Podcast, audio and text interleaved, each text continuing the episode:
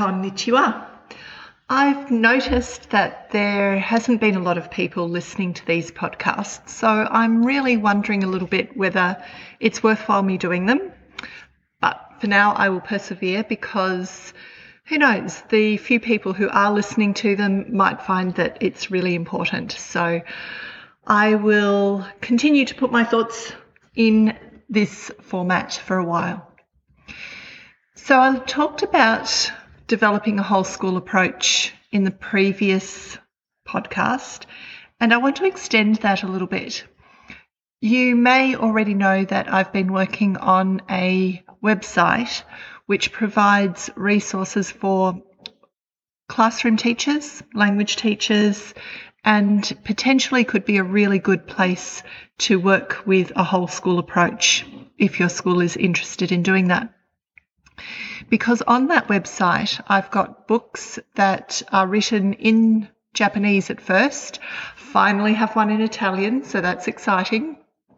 And you can use those books in a whole school approach to languages because the books have a voiceover as part of them and it sort of grounds the program. It gives it a structure, it gives it a really clear resourcing to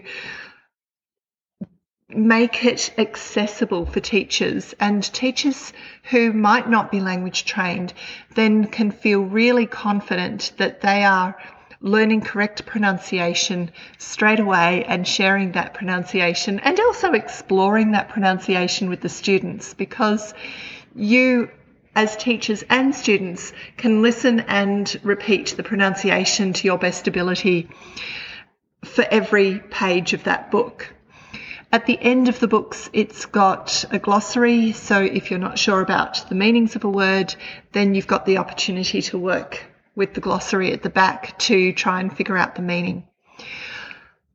The Functional Language Hub Functional Classroom Language Hub, which is my website, FCL Hub, has lots of activities that would help to guide what sorts of things that you might do with those books.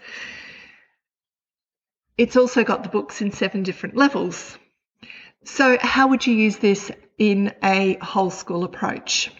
I would choose as a staff one of the books that work with the language that you're working with and work with just level one. Make a choice as a staff of how many times a day you will open that book and listen to it with the class and learn that particular language with the class, preferably just one or two words, because when you're not a when you haven't been a language learner yourself, it takes a while to start to get those words together.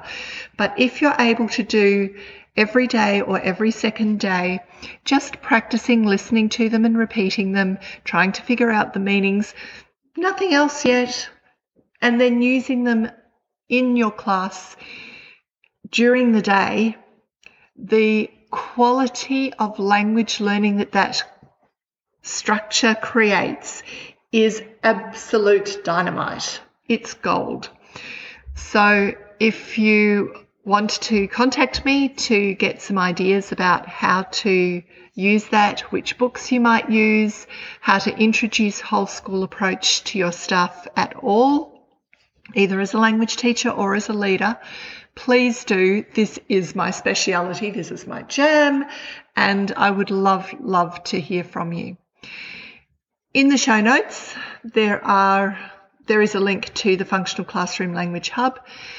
Please feel free to email me any thoughts or any other support that you'd like.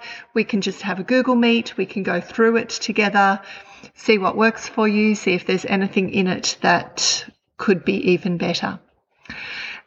And while I'm still talking, there's another section which I'm exploring to add to that functional classroom language hub, and that's where I've got really, really brief, like 15 minute lesson plans with clearly articulated which book to use, what the focus language is, a game, and a general connection to where you might be on that continuum between just repeating after the book to being able to use that language spontaneously in context, unscripted and unscheduled. So I can help you with all of that. And is that something that would be helpful? I'll probably put it onto the language site if I get lots of feedback that a see, I don't want to be too prescriptive. So that's why I'm trying to talk to the community through this podcast to get some feedback about would that be something that would make a really, really big difference? Would that make it really, really accessible? And I'd like to let you know that the period of time where I've been able to put physical time into creating these resources is probably towards its end because from now on I will be able to come out to schools and meet with you. Yes, we're all cheering. And that probably means I'm going to be spending more time physically driving than sitting at home and working, well, beavering away at making stories and writing and putting those glossaries at the back and thinking of activities and making the website as user friendly as possible.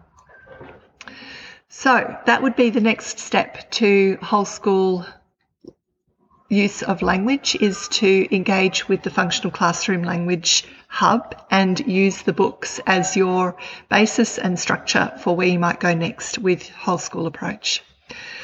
Awesome. Ja ne, talk to you again soon.